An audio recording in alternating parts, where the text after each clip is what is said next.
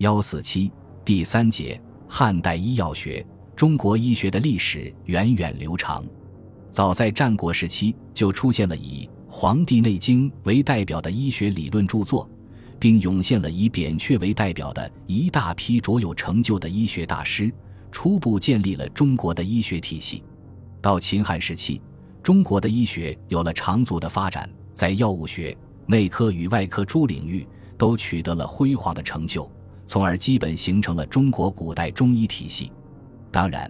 这一时期的医学发展本身也经历了一个由恢复到创新的过程。大约成熟于西汉时期的《难经》，可以说是对先秦时期遗留下来的丰富而又零散的医疗经验的概括、总结与发展。《难经》就称秦越人传，但显系为托。这是一本世难之作，书中以问答的形式讨论了八十一个医学中的疑难问题，对于脉学、经络、脏腑。针法、病症等均有涉及。书中发展了《黄帝内经》的寸口脉法，提出了对中医经络脏腑理论具有重要意义的奇经八脉和右肾命门学说，并探讨了人体的结构，提出了七冲门和三焦无形说，可以说是西汉时期中医理论方面的代表作。同时，西汉初期还出现了一位杰出的、有影响的名医，即淳于意。据《史记·扁鹊仓公列传》载，淳于意是临淄人，因曾做过其国太仓长，所以被称为太仓公。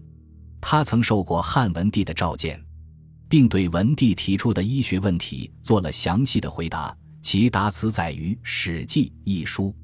这也是中国现存的最早的病案资料。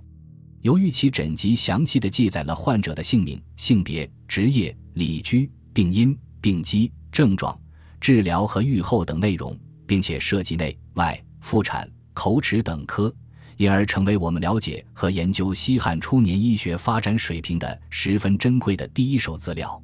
不过，一般认为，西汉时期的医学主要还是对于先秦医学的继承，属于医学发展的恢复和积蓄阶段。到了东汉时期，才有了实质性的发展。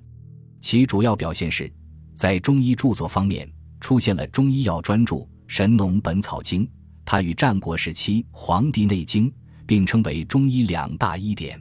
此后，历代医学虽都有自己独特的创造，但都未能摆脱这时奠定的中医基本理论与方法。本集播放完毕，感谢您的收听，喜欢请订阅加关注，主页有更多精彩内容。